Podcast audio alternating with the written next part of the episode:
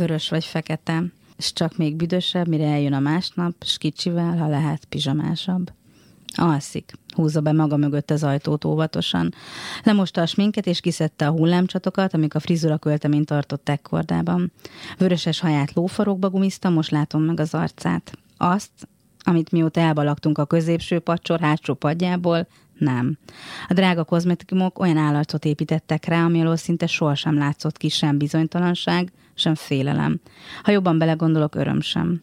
Most egy átrögött osztálytalálkozó után, megnyugodva, hogy a gyerek is jól alszik, két bőgrével a kezében billeg felé, egy babakék pamut pizsamában, a papucsot már félúton elhagyta, dolgozik benne még a koktél, vagy az a másik, esetleg a pálinka, de lehet, hogy azt a bort nem kellett volna, vagy csak nem az egész üveggel.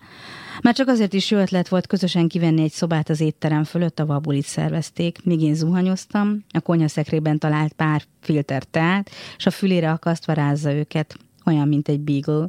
Jobb vagy bal? Melyiket kéred? Vörös vagy fekete? kérdezte 15 évvel ezelőtt, a nyitott szekrény előtt állva.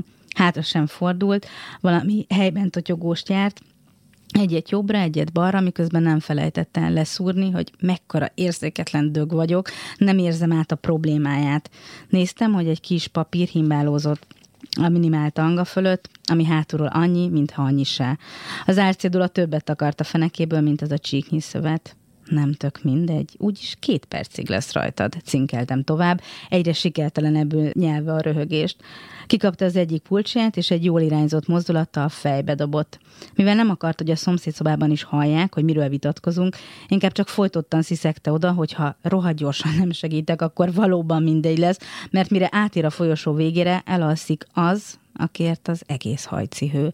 És az is az én hibám lesz, na náki másé, de ismertem annyira, hogy tudja, milyenkor nem viccel, mert ekkor láttam benne a későbbi főorvosi szigort. Megadóan mutattam a fekete Fruit of the Loom pólójára. Új évet írtunk, már pár órája. Ilyenkor az emberek megfogadják, hogy eljárnak sportolni, ledobnak néhány kilót, kiavítják a kémia kettest, ő azt, hogy elveszíti a szüzességét. Soha szebb évkezdetet mindennek meg kell adni a módját. Valóban nem mindegy, hogy egy fekete vagy egy vörös XXL-es pólót húznak le rólad. Attól, hogy 17 éves az ember, még ad a részletekre. Ezért időzíti egy átbulizott szilveszter éjszaka utáni hajnalra a saját anyjáék ágyába, akkor jó ötletnek tűnt, mondogattam később.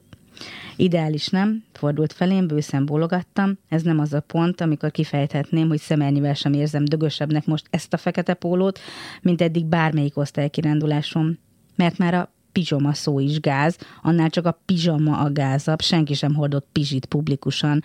Felénk pizsamának is csak a nagyszülők mondták, ahogy kiejtették a szót, mert facsarta is az orromat a naftalin szag. Igaz, nagypapám is csak akkor vette fel, ha kórházba kellett mennie. Férfi alsó, szigorúan boxer, leginkább kockás, esetleg a Kámaszútra számos pozitúriát bemutató tehenes, disznós, ördögös, hozzá póló, a 97-es éjszakai dresszkód unisex, hidegben melegítő.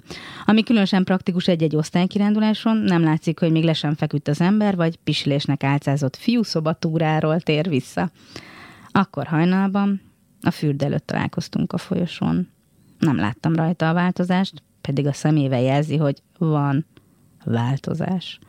A kárt szélén ülve fogmosás közben skubizta magát a tükörben, hogy látszik-e. Ismerős érzés, én a szomszédnéniktől voltam beszarva, biztosra vettem, hogy látják, és épp azt beszélik a hátam mögött összesúgva a ház előtti padon. Nem tudom, hány percig engedte magára a forró vizet az zuhany alatt, mintha azzal le lehetne mosni az előző perceket. A boiler zugására aludtam el. Másnap időtakarékosságból, és hogy ne keltsünk túl nagy feltűnést azzal, hogy ő, aki eddig azt sem tudta, hol nyílik a mosógép, most lázas mosómosává változik, kólával öntöztük az árulkodó foltokat a lepedőn. Ups, kis baleset, bocsanya. Majd körülnéztünk tüzetesen, hogy ne maradjon sehol semmi árulkodó jel a szülői hálóban. Éjjeli szekrény, fotelek, ágy alatt.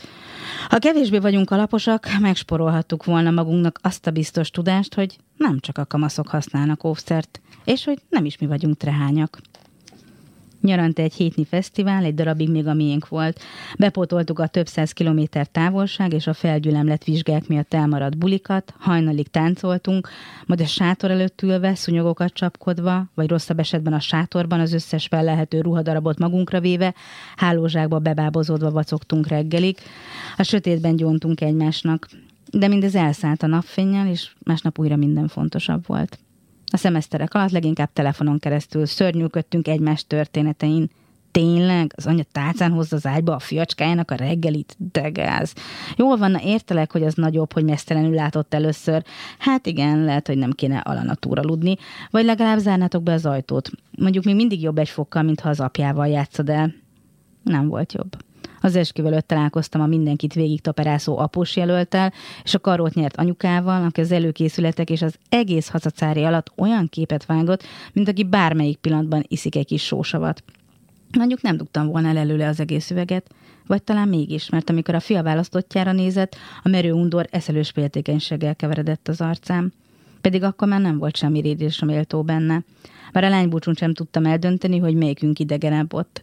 Az új barátnői programozottak voltak, mint egy sáska és egy T100-as ötvözete, alig élő szövet a csontvázon. Eleinte hűvös eleganciával kortyolgatták koktéljaikat, majd a hetedik B52 körül már gátláslanul markoltak rá a csipendél fiú bőrtangájára, a mellei közt himmálózó, a kigyúrt fiú nyakából leakasztott stetoszkópot pedig sokféleképpen, csak rendeltetésszerűen nem használták. Ültünk a bár egyik boxában, a csomagoló papírhegyek, egy cukorból felfűzött, lehető bugyi, és a paskoló fölül szomorúan foszpereszkáltak felénk a kirült parrakból kifigyelő, műanyag fügykösben végződő szívószálak. Something old, something new, something borrowed, something blue, tessék, még jól jöhet, oda nyújtottam neki a táskámból előásott ajándékot. Vörös és fekete, egy olyan doll volt, amire akkor, 17 évesen gyűjtött, de a zsepénzből nem akart összejönni, meg aztán félt is attól, hogy mit mond az anyjának, ha ezt megtalálja. Ez hol kék? kérdezte csillogó szemmel, miközben kuncogott és magához méregette.